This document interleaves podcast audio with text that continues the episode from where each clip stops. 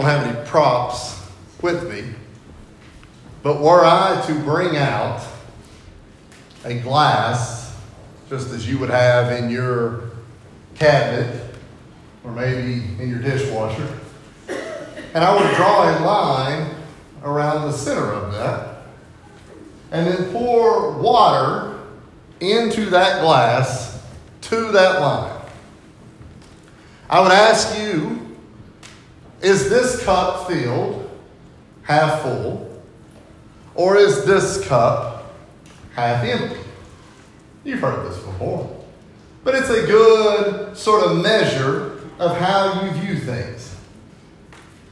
There are a lot of folks that we know that are half full people. They see that while there's some things missing, there are some things not there. We're going to work with what we've got. Amen. There are some other folks that you know, and it could be you, that are half empty folks. Forgetting the fact that I've still got half a glass of water that I could drink, we fret and worry and lament about the fact that half of our water is gone. Right.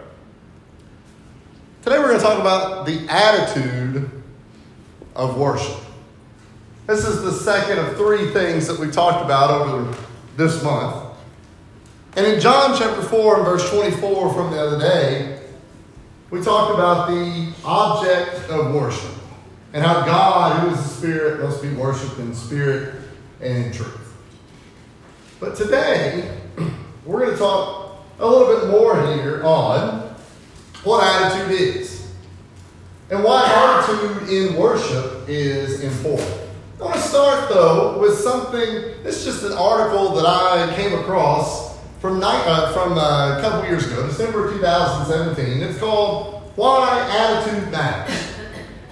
This is not a religious article. This was like a business journal or something like that. But I want us to think about these things here in a religious sense for just a couple of months.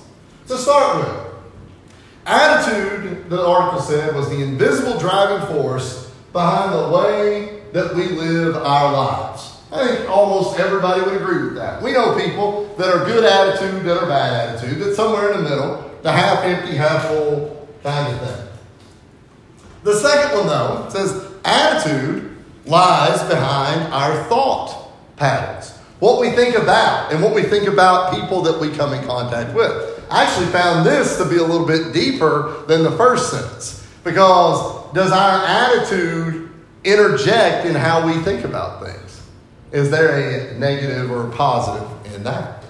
The third thing the article said, attitude determines how we view our world. What we think, what we do not do, what we pay attention to, and what we choose to ignore.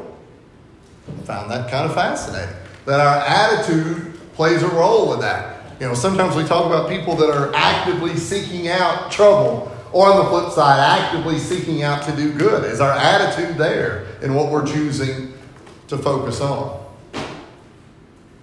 Attitude, and in particular, a bad attitude, can make us backward-looking, defensive.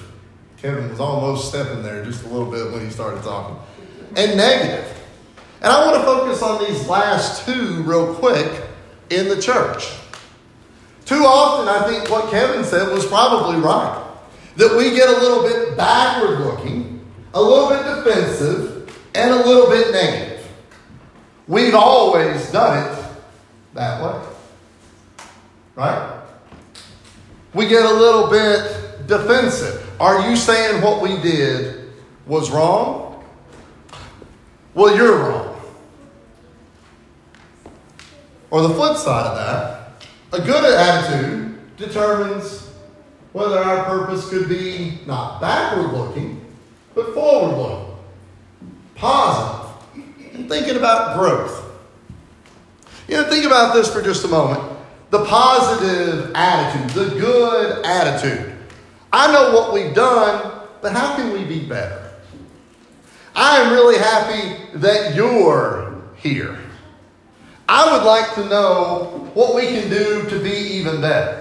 You know, I find myself kind of intrigued by the fact that a lot of times people in the church lament the fact that our numbers are a little smaller. But then sometimes we say, well, I can't even fathom the thought of doing something any different than what we've already done. You have a little flexibility. Now, I'm not talking about doctrinal changes, but we've joked about this on Wednesday night, that changing the communion can cause people up in arms for years, right? We're going to do that before the reading. If we're not careful, we fall into these ruts, these sort of things, and our attitude falls into that rut too. I have a negative attitude. And then question why people maybe don't want to be here. Why people didn't enjoy it. Was the attitude negative? Is everybody sitting around with a glass half empty of water when you come in? Do we approach worship ourselves with a glass half empty of water? What we're going to look at today are some things. I wrote the word focus, but you can work the word check. You can write the word change. I'm good with any of these. But there are things that we have to check when it comes to attitude, when it comes to worship. Attitude check number one, focus number one, whatever we want to call it, are our preconceptions. Okay? A preconception is something that I believe, something that I think I know before I even get into that place. Before we go into anything, this is what I think I already know. Well, the first thing is we are not just getting a ticket punched when we come to worship. I teach school every single day, and I have a handful of kids that are getting their punch. They are simply saying, I am just here because the court will come get me or get my mom if I don't come. They are getting their ticket punched. Nobody is requiring you to be here. So if our notion of attendance of church and worship is simply to get my ticket punched, get my hand stamped, I was here, done for the week, then our attitude of worship is completely wrong. Amen. So let's think about then, how do we check that? Well, for these preconceptions. Well, the first preconception is that of a false sacrifice. And for that, I want to turn to Micah chapter 6, verses 6 through 8. We've got a few verses that we're going to look at, and we're going to be sort of all over the place. So if you've got your Bible, you'll need to be flipping back and forth. Micah chapter 6, verses 6 through 8. With what shall I come before the Lord, and bow myself before the high God? Shall I come before him with burnt offerings, with calves a year old? Will the Lord be pleased with thousands of rams, 10,000 rivers of oil? Shall I give my firstborn for my transgression, the fruit of my body for the sin of my soul? He has shown you, O man, what is good. And what does the Lord require of you but to do justly, to love mercy, and to walk humbly with your God? See, these first few verses here in verses 6 and 7, the guy's asking, what do I need to do? How much should I bring in? All this stuff. But that's not what the requirement was. The requirement there is in the last verse, verse 8, to do justly, to love mercy, and to walk humbly with God. Sacrifice is a lot more than just throwing some animals on an altar. And we talked about that, we've talked about it quite a bit, but we've talked about how that in the old law, they would come forth, they would have to sacrifice these different animals or whatever, and they would do that, every year at the atonement. And how the fact was that in many cases, if you're not careful, it just sort of becomes a checklist. We talked about that. But our sacrifice is not just piling, well, I'm giving X amount of money. I'm doing this work. That's not what we're looking for. Are we doing it justly? Are we loving mercy? Are we walking humbly? That's the question that has to be. So our worship can't just be this mechanical, well, I'm here. Here we are. Let's do it. I'm here. Let's do it. It can't be with that approach. We have to check that preconception of false sacrifice. So about the second one, preconception of formalism. Josh talked about this just a minute ago. Josh thought I looked formal today with my shirt and tie. I don't wear ties a whole lot. I had to wear ties when I was in administration school, and I got tired of wearing ties, and so I stopped wearing ties. But tell me if you've ever heard the statement, somebody's got on their Sunday best. Looking good, right? Got my Sunday best. All right, every now and then at school in the fall, we have a homecoming dance, and in the spring, they have a prom, and the people dress up formally, right? And we know what formal attire is. Most of us couldn't get into the prom with our outfits today. We got to have the tux, and you got to have all that kind of stuff right there. But there's an idea of formalism that sometimes seeps into worship. Well, I'm going. I'm not necessarily concerned with what's going to happen, but I'm going to look good. And everybody's going to say, did you see his hat? Did you see her dress? You see that suit that he had on? Now, in no way did I want you to talk about my tithes, and Josh just stepped all over that point there a minute ago. But this idea of formalism, in a sense, this sort of idea that I'm going to worship, not to worship, but to be seen, but to be fancy.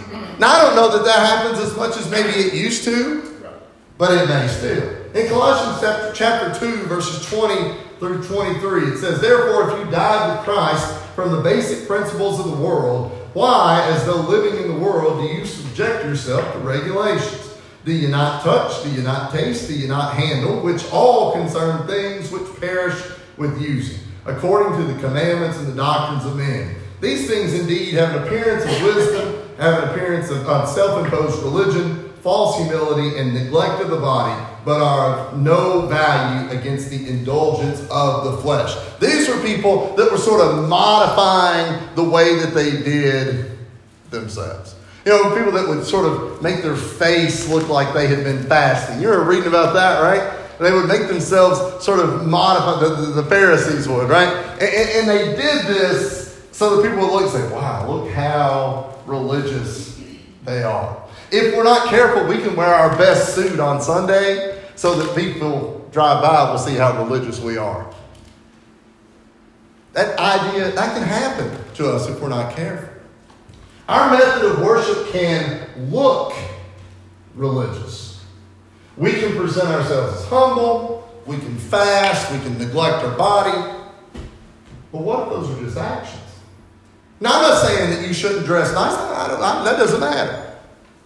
But make sure that we're doing this for the right reason. Make sure our attitude is here to worship God, not to be seen by other people, not to adjust things so that everybody is looking at us. Number three, the preconception of presumption. You know what I mean to presume something? To presume this idea of sort of, I already know that, right? 1 Samuel chapter 15, we're going to read verses 13 through 23 here to start with. 1 Samuel 15, verses 13 through 23. This is Samuel and Saul. And then Samuel went to Saul, and Saul said to him, blessed are you of the Lord. I have performed the commandment of the Lord. But Samuel said, what then is this bleating of the sheep in my ears, and the lowing of the oxen which I hear? And Saul said, they have brought them from the Amalekites, for the people spared the best of the sheep and the oxen to sacrifice to the Lord your God, and the rest we have utterly destroyed. Then Samuel said to Saul, be quiet, and I will tell you what the Lord said to me last night. And he said, speak on. So Samuel said, when you were little in your own eyes, were you not head of the tribes of Israel? And did not the Lord anoint you king over Israel? Now the Lord sent you on a mission and said, go and utterly destroy the sinners, the Amalekites, and fight against them until they are consumed. Why then did you not obey the voice of the Lord? Why did you swoop down on the spoil and do evil in the sight of the Lord? And Saul said to Samuel, but I have obeyed the voice of the Lord and gone on the mission on which the Lord sent me and brought back Agag, king of Amalek, and have utterly destroyed the Amalekites. But the people took of the plunder, sheep and oxen, the best of the things which should have been utterly destroyed, to sacrifice to the Lord your God in Gilgal. So Samuel said, has the Lord as great delight in burnt offerings and sacrifices as in obeying the voice of the Lord? Behold, to obey is better than sacrifice, and to heed than the fat of rams. For rebellion is as the sin of witchcraft, and stubbornness is as iniquity and idolatry. Because you have rejected the word of the Lord, he has also rejected you from being king. Saul presumed to know what God wanted. He'll be pleased that we took the best of these things. Samuel told him it's not what he wanted. The responsibility was to go and utterly destroy everything. And they utterly destroyed almost everything. But Saul presumed to know what needed to be done. We can't presume to know what God wants. But instead, we got to use God's word to show us that way. And when we have worship, our worship needs to follow and focus on the word of God. No other questions can be asked about it. Number two.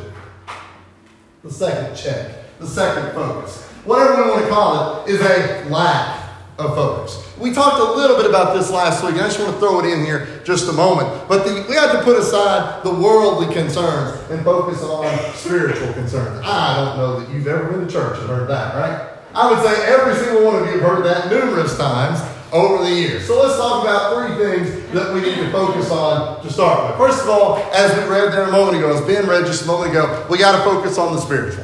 Our attitude during worship has to be focused on the spiritual. Without focus on the spiritual, we're going to lose that spiritual aspect. Yes, as we said last week, church can become a culture center. Church can become a theme park or a birthday party or whatever we want it to be. But we got to keep our focus on spiritual if we're not careful.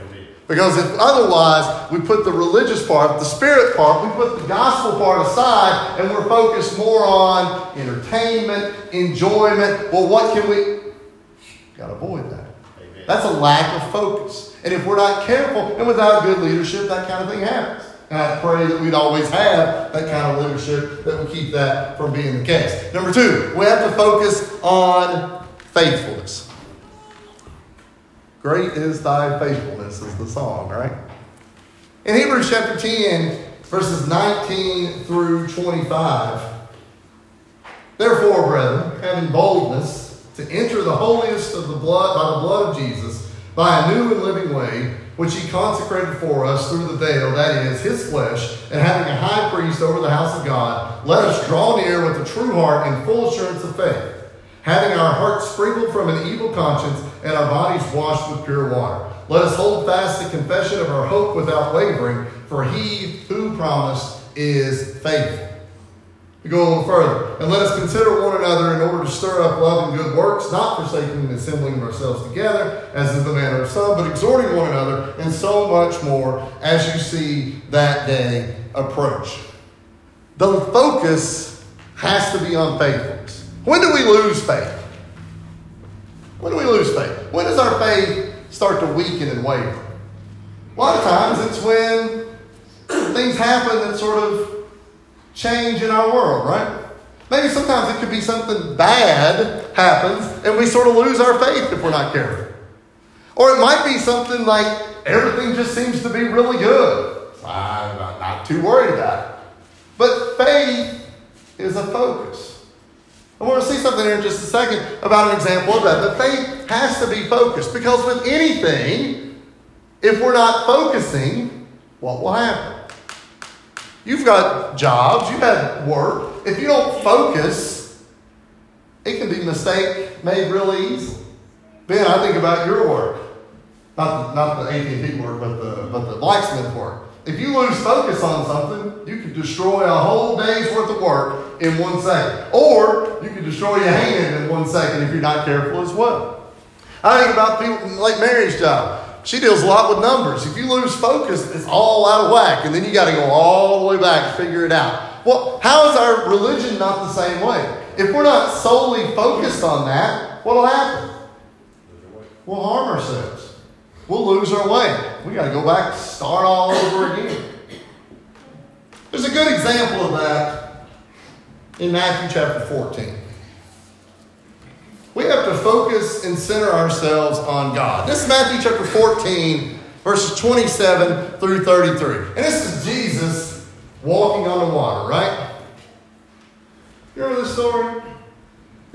But immediately Jesus spoke to them, saying, "Be of good cheer, it is I, do not be afraid." And Peter answered him and said, "Lord, if it is you, command me to come to you on the water." Peter said, "If this is you, let me walk out there to you." We know how the story goes, so let's go a little further. So he said, "Come." And when Peter had come down out of the boat, he walked on the water to go to Jesus. And I guarantee you, the first thing that Peter thought, I'm walking on water. You ain't never done it. I'm walking on water right here. But almost immediately, what happens to Peter is what would happen to us as well. But when he saw that the wind was boisterous, the wind's blowing, he's afraid. He begins to sink and he says, "Lord, save me." He was walking in the wind. I'm walking on water. Oh, it's kind of windy. Oh, man, I tell you what, I hope I got it. All of a sudden he starts to sink. What happened to Peter right there? What was wrong with him? His focus went from where it was supposed to be to things that were distracting from the other side, which way the wind blows. His focus was lost. And immediately Jesus stretched out his hand and called him and said, "O you of little faith, why did you doubt?" And when they got into the boat, the wind ceased. Then those who were in the boat came and worshipped him, saying, "Truly you are the Son of God." You ever heard the statement, "Keep your eye on Christ"? Keep your focus. We got to walk in a straight line. We got to walk as fast as we can in that direction. But any kind of movement will make it difficult. All of you guys that drive can be aware of this, right? It doesn't take very much of a lack of focus at all, and we can be over on the white line or across the yellow line. One slight movement. The phone just rang, or I just turned the radio on, or whatever. One slight thing. We have to be attentive and focused. And I want to use that example as a car real quick, because if we're not careful, what will happen? We're in the ditch. We're in oncoming traffic. It may all be over. I firmly believe that in this story in Matthew right here, Peter could have walked 100 miles if he kept staring at Jesus the whole time. But a little bit of wind blew and knocked him out of the way. Where's that wind coming for you? What's the wind that's blowing you out of the way that's keeping our focus from being there? Number 3. Gotta check on the heart. This weekend's been a tough weekend if you was a Kentucky fan.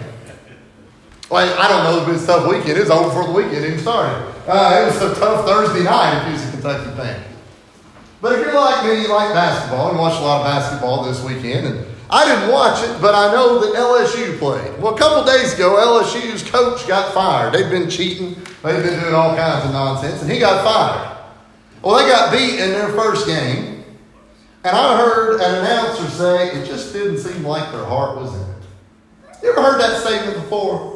It just didn't seem like their heart was in it. I can understand that if my coach, who asked me to come to play there, probably was paying me, was sending me out, and then he didn't get to be there anymore, I could see that I'd be upset. I want to play for this fella. And their heart wasn't in it. And just like that, 40 minutes after their tournament started, it was over. Because their heart wasn't in it. In worship, our heart has to be in it. But have we ever worshiped? Well, let me change that. Have we ever done our jobs when our heart wasn't in it? Was that the best day of work you ever put forth? Probably not. We can all think of good days at work, and we can all think of bad days, right? And those bad days were terrible. And a lot of times there's more of the bad ones than there are the good ones. But sometimes we force that on it because our heart just isn't in it. I would rather be anywhere than teaching school or than at this factory or driving this truck or whatever it might be. I'd rather be anywhere. If we're not careful, can that attitude creep into our worship? Our heart may not be in. I would rather be anywhere than right here. If we're not careful, that creeps in, right? I want to do this, or I want to do, but our heart maybe not in it. Psalm chapter 51, verse 7 says, "The sacrifices of God are a broken spirit, a broken and contrite heart. O God, thou wilt not despise." Isaiah says, "Those with the right heart for worship is who God allows to dwell with him, whom God looks on with favor. So it kind of makes me think there in Isaiah chapter 66, what we see there, that if our heart isn't right in our worship, there may not be a dwelling place in heaven when it's over. That's concerning, right? But our heart has to be in it. Paul writes in Romans that that's where the praise of God rests, and that's in the heart. So our heart has to be checked on. Our heart has to be a focus area. Our heart has to be a major component of the attitude of our worship. If we go back and look at some things there just a moment ago, if we think about our heart not being in it, then those are problems that we addressed in the first couple of points, right? Our heart has to be in there. We have to have that focus. So to wrap up, attitude's got to be correct. Attitude has to be correct. I don't know that there's anything wrong with being a half full or half empty kind of person. I think that our brains are sort of wired that way.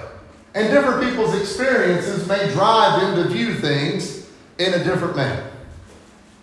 But our attitude has to be correct. And so our focus has to be on the three things that we've looked at today. First of all, focus one, preconception. You've got to change any preconceptions of what we think worship should be, and instead be on what God wants worship to be. Number two, we got to have the focus.